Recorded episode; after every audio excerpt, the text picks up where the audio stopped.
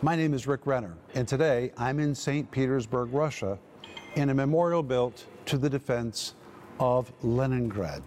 This city had many names. It was first called St. Petersburg, then it was renamed Petrograd, then Leningrad, and today again it is called St. Petersburg. But in 1941, something terrible began in this city. It was the siege of Leningrad when Nazi troops surrounded the city to take it captive. But the people of Leningrad refused to give up. They defended their city. When they ran out of food, they began to eat wallpaper, wallpaper paste. They even ate paint. They ate cats, dogs, rats. They even cooked their leather shoes and their belts. They refused to surrender to the attack. We know that at least one and a half million residents died of starvation and from the freezing temperatures because that year the temperatures fell to minus 40. Plus, more than a million Soviet troops perished in the defense of the city. And today, historians estimate that about 3 million people died in 900 days in St. Petersburg. And we know at one moment the local morgues were cremating 8,800 people a day. But the spirit of the city was so strong, it refused to surrender. It just refused to give in to the attack. But why did the attack take place? Why did the Nazis want Leningrad? Because it was important. It was filled with history, it was filled with treasures, it was a very important city. But let me ask you what triggers attacks in your life? Why does the devil come after you? And I believe we have an important answer in 2 Timothy chapter 1 verse 11 and 12 where the apostle Paul describes the call on his life. And he says, "Whereunto I'm appointed a preacher and an apostle and a teacher of the Gentiles." But he doesn't stop there. Then he goes on in verse 12 and says, "For the which cause I also suffer these things." Paul basically said, the reason all these things have happened to me is because of the call on my life. The devil's after my call. When you have a great destiny, you need to know the devil will come after it. But just like Paul, you don't have to surrender to an attack.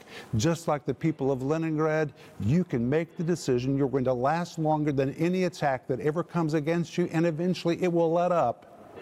It will pass, and you will be the victor. And that is what I'm going to talk to you about today. Stay tuned for a teaching you can trust, a message that will inspire, strengthen, and equip you with vital insights and understanding from the Word of God. Here is Rick. Welcome to today's program. My name is Rick Renner, and my friend, I've been waiting for you. And today we're going to begin a brand new series called What to Do When You're Being Bombarded. Have you ever been bombarded by the enemy or by life? How do you get through a bombardment? This is going to be so good. And today we're going to specifically see what triggers an attack.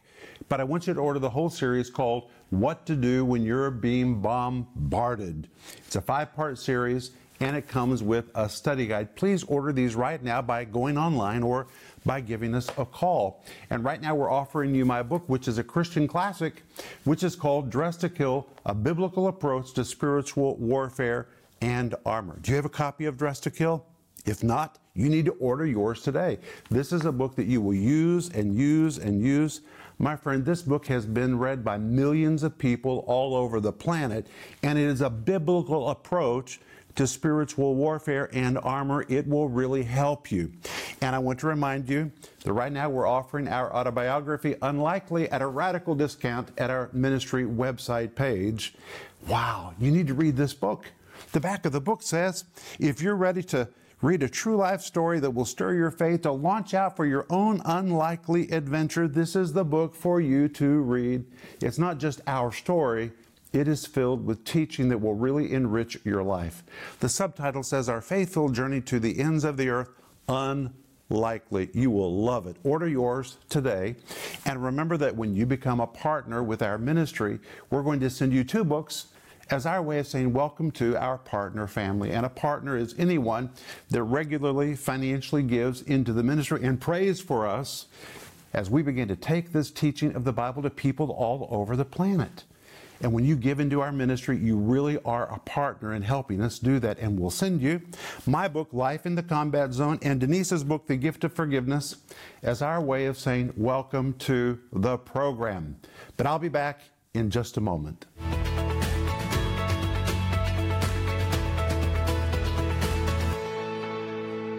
Today, I want to talk to you about what triggers an attack, and there are all kinds of attacks. And by the way, reach for your Bible. You need the Bible in this program. But what triggers an attack in your marriage? Or an attack against your children or attack against your finances or maybe an attack against your health. And I'm going to help you today by going to 2 Timothy chapter 1 and we're going to begin in verse 9. This is really going to be a blessing to you. But listen to this. Paul says in 2 Timothy 1 9, who has saved us and called us with a holy calling, not according to our own works, but according to his own purpose and grace, which was given us in Christ Jesus before the world began. He's talking about the glorious gospel.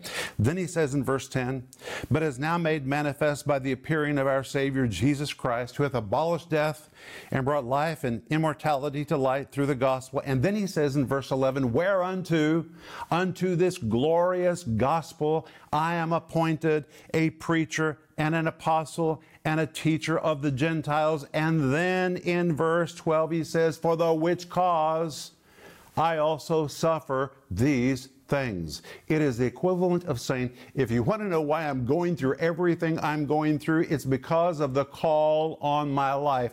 The devil is after my calling. For the which cause? Because I'm appointed an apostle and a preacher and a teacher of the Gentiles, because I've become so threatening to the domain of darkness, for that reason, I'm suffering these things. And the word suffer that is used here is the Greek word pascho, which means to physically suffer or even to emotionally suffer.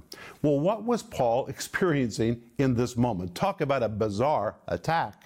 Well, Nero was the Roman emperor, and Nero decided that in the middle of Rome he wanted to build a new palace. But there were many buildings standing there, so he requested permission from the Roman Senate to tear them down.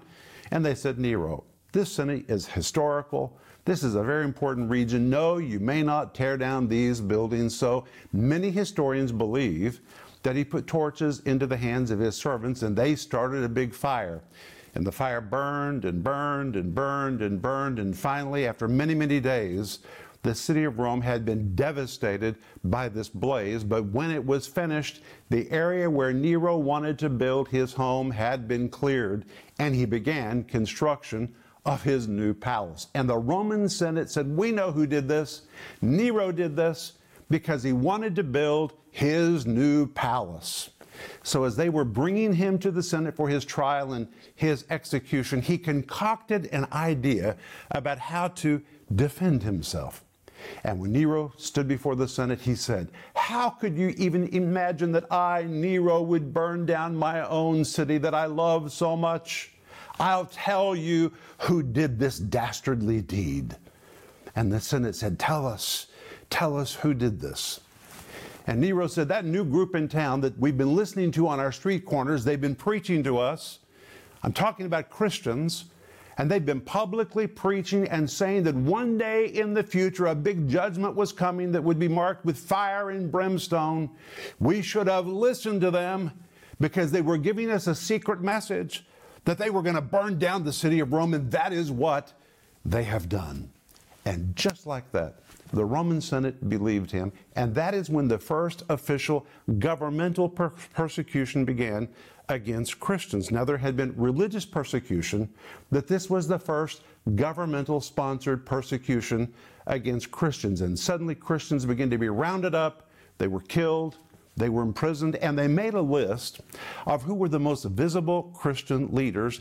And one of those at the top of the list was the Apostle Paul. And because he was such a visible Christian leader, they alleged that he was one of the arsonists that planned the fire that burned down this central section of Rome. And when we come to the book of Second Timothy, Paul is in prison in Rome, and he's not in prison as a Christian. He is in prison as an arsonist.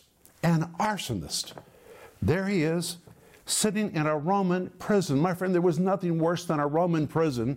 In fact, Roman prisons were so horrible, most people never left a Roman prison. They died there, and for that reason, they rarely even fed the prisoners that were in a Roman prison because they were considered to be useless eaters. They were going to die anyway. And not only was Paul living in this horrible, horrible condition that was dark and damp and wet and not eating very much, the whole world was talking about him. All of the press in Rome. Ah, they've arrested the man who helped plan the fire that burned down the city of Rome. And Paul is sitting in prison while all this fake news is being circulated in the city of Rome. And I'm sure people were saying they need to kill that man. They should never let that man out of prison. And his name now was notorious, not because he was a preacher, but because they were alleging that he committed a crime that he had nothing to do with. It was the crime committed by Nero, but he deflected it onto the Christian believers. And Paul now is suffering in prison as a result. That is amazing. And that is why he says, for the which cause? Let me tell you why I'm suffering these things. And then he says, For the which cause I suffer these things. Why? Because I'm appointed a preacher, an apostle, and a teacher. The devil is after my call, and I'm making such progress that it has triggered an attack to try to stop me. But he goes on to say, Nevertheless, I'm not ashamed. And that word ashamed means to be disgraced. It means to be red faced. Literally, that's what the Greek word means one that is embarrassed. Paul knew who he was in spite of what everyone was saying about him. And my friend, you need to know who you are and not be moved by what everyone says about you.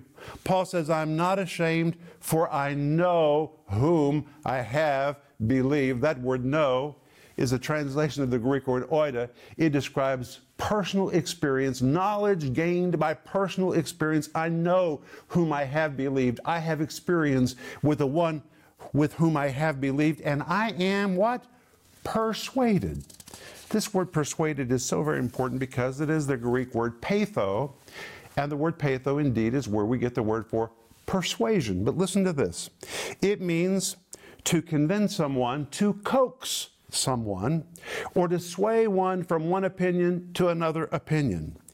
It is one that has developed absolute confidence Convinced to the core, rock solid certainty, but the use of this word tells me that when Paul was in prison and he was under attack, he had moments when he may have been tempted to be fearful or to worry a little bit, and he did a lot of self talk. This word peitho describes self persuasion. You know, sometimes when you're in trouble, you need to talk to yourself. If you just listen to yourself all the time, you'll probably be in trouble because your emotions will lie to you, they will deceive you, they will put you into a state of panic. Sometimes you have to talk to yourself. Self talk can be very powerful. And Paul is now talking to himself in that dark, dank, wet place, saying to himself, I know who the one I have believed and I am persuaded. He is coaxing himself into a position of faith and my friend, you can do that as well. And listen to what he is persuaded about. For I know who I am persuaded that he is able. The word able is the Greek word dunatos. It describes one that is capable, one that is mighty. Paul says God is absolutely capable and mighty enough to take care of me in my situation. In fact, he's able to keep that which I've committed unto him against that day. And that which he has committed unto him is him. He's talking about him. I know the Lord is able to keep me, and the word keep is the Greek word phulasso. And listen to this it means to save, to protect, to preserve, or to guard. It is the very Greek word which was used to describe a military guard who exercised uninterrupted, broken vigilance to watch over a territory, or the very word used to describe the vigilance of shepherds who were watching over the sheep that were assigned to their care. And when Paul says, I'm convinced, I'm persuaded he is able, he's competent to keep me, he literally is declaring God has uninterrupted vigilance and he is looking over me like a soldier. I am his territory and he's hovering over me like a great shepherd of the sheep.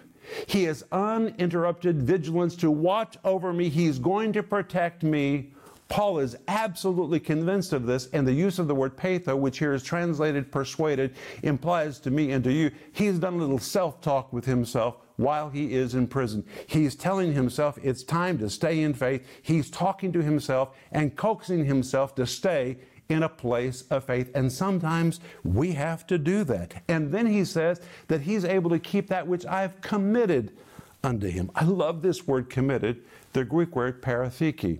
It means to deposit.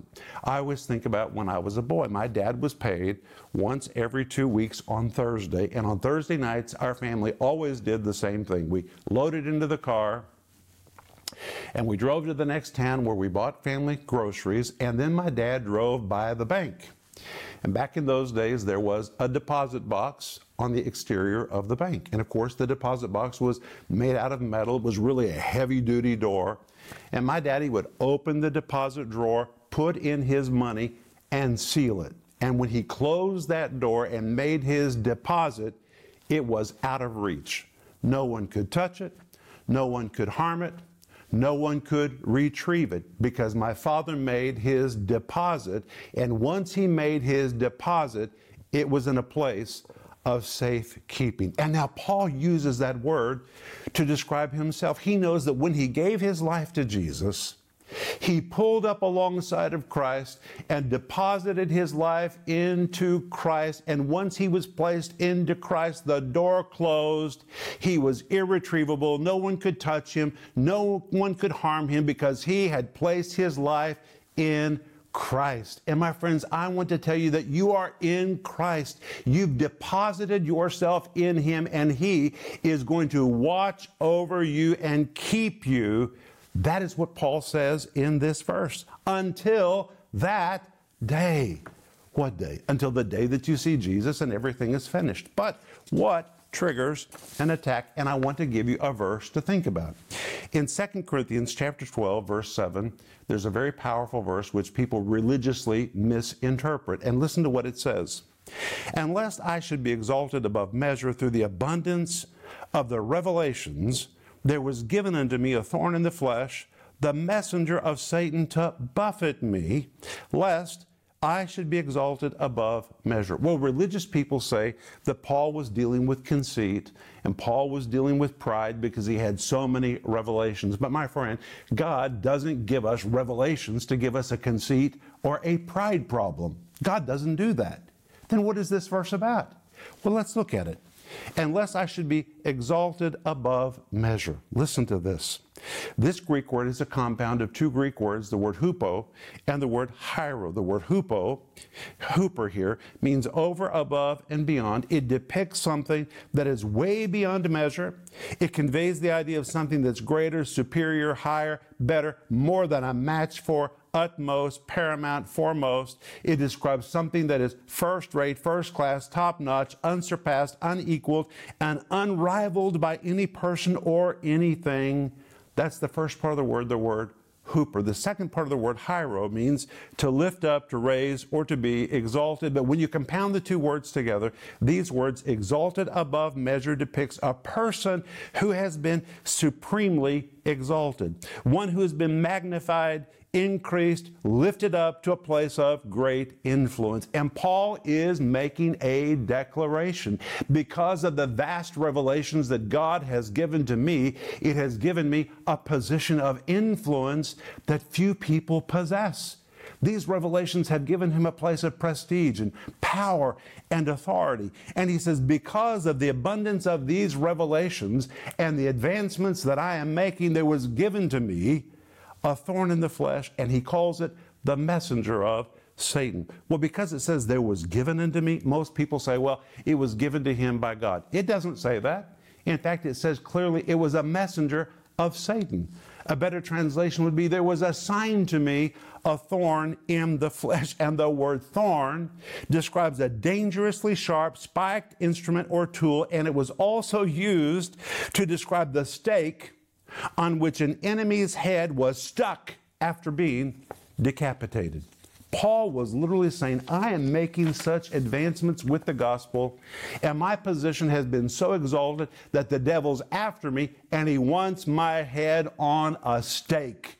That's literally what it means. And then he calls it the messenger of Satan that has been sent to buffet me. That word buffet means to hit, to beat, to repeatedly strike in an attempt to stop or to distract. That is amazing. And listen to how the RIV translates this verse. 2 Corinthians 12, verse 7, the RIV.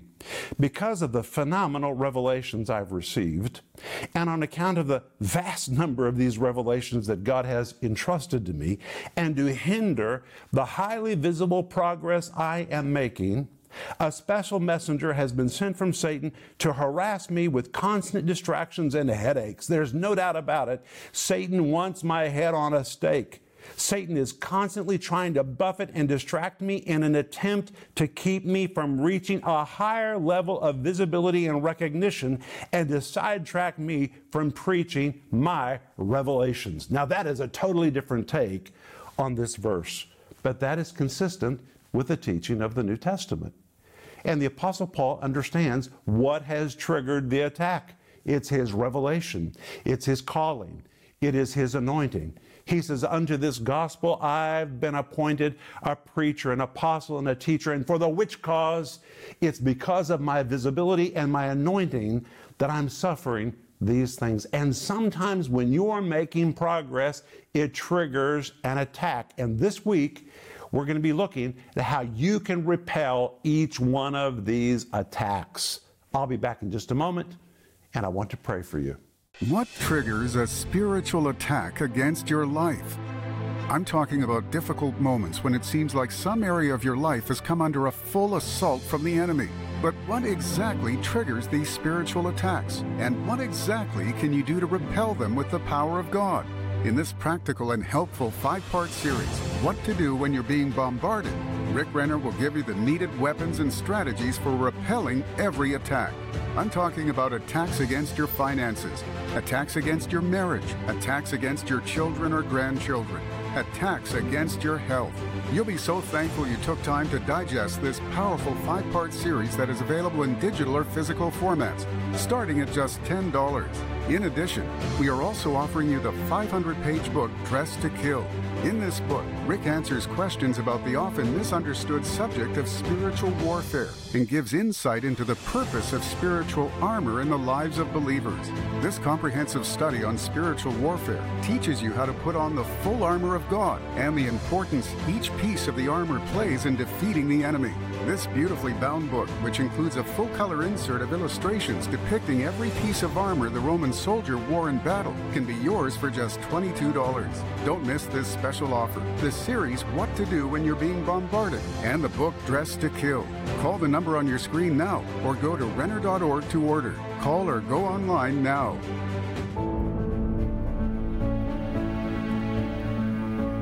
This is Rick Renner, and I'm here on the side of our new studio with Mr. Joel Renner. It is so good to be with you. Joel, it was exciting what happened here yesterday. It really is. They poured so much concrete. They poured this entire slab yesterday from morning to evening, and on this slab, Joel, we're going to begin constructing our new studio. In fact, the walls are going to go up in just a few weeks, and we're able to do it because of our giving team that's giving of their finances to help us do that. And right from this place, we're going to produce teaching that people can trust and send it all over the world in the English language and the Russian language. And it's just so exciting. And what's totally amazing to me, Joel, is that at the same time that we're doing this here, we are purchasing a new building in Tulsa. And Joel, just this morning, I was reading in Deuteronomy chapter 6, verse 11, where God promised, I'm going to give you houses that you didn't build mm-hmm. that will be fully supplied when you get them. And the new building that we're getting in Tulsa, it is fully furnished. It's amazing. It is everything we would ever need And we didn't have to lift a finger, we just have to walk in and take possession of it And believe.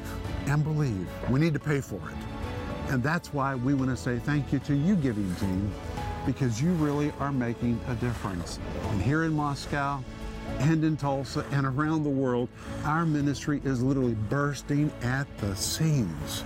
People reaching out to us, calling us, writing to us, asking us for materials. If you saw our office in Tulsa, you would be amazed because materials are lining the hallways. We're using metal containers on the back of the property because we don't have room for more materials in the building. We're literally bursting at the seams because God is giving increase. You know, the Bible tells us in 1 Corinthians chapter 3 verse 6, one plants, another waters, but God is the one who gives the increase. And I want to say thank you for your planting, thank you for your giving, and thank you to God because God is ultimately the one who gives the increase. That if you're not already a part of our giving team, would you please pray about becoming part of the giving team to help us finish constructing this studio and purchasing the building in Tulsa?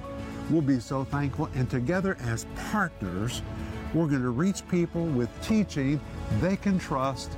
It's amazing that right from where each of us are, we can make a difference in someone else's life. So thank you in advance for being a part of this wonderful ministry expansion project.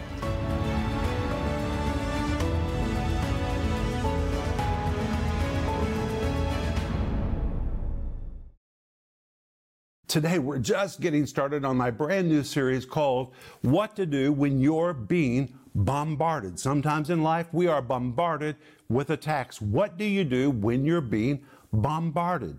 I want you to order the whole series. It's five parts. What to do when you're being bombarded. It will really help you get through any assault that you're dealing with in your life. And it comes with a wonderful study guide.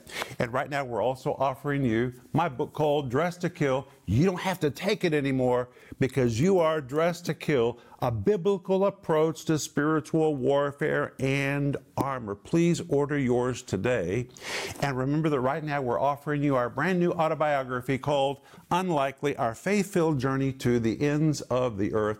You can order all of these things by going online or by giving us a call right now. And please, when you reach out to us, let us know how to pray for you. If you feel like you're being bombarded, we'll release our faith with you for you to repel every single attack that's coming against you, your marriage, your children, your finances, your health. You can stand against it but you may need somebody to stand against it with you in prayer. So either give us a call or send us your email and we will release our faith and stand with you. But Father, I thank you in the name of Jesus that greater is the one that is in us than he that is in the world. We thank you that you've given us your spirit and you've given us your word, and we can repel every single attack the enemy ever tries to bring against us. We make the decision to do it in Jesus' name. Amen. You can do it. Hey, be sure to let us know how to pray for you, and I'll see you tomorrow. But please remember Ecclesiastes 8 4. It says, Where the word of a king is, there is power.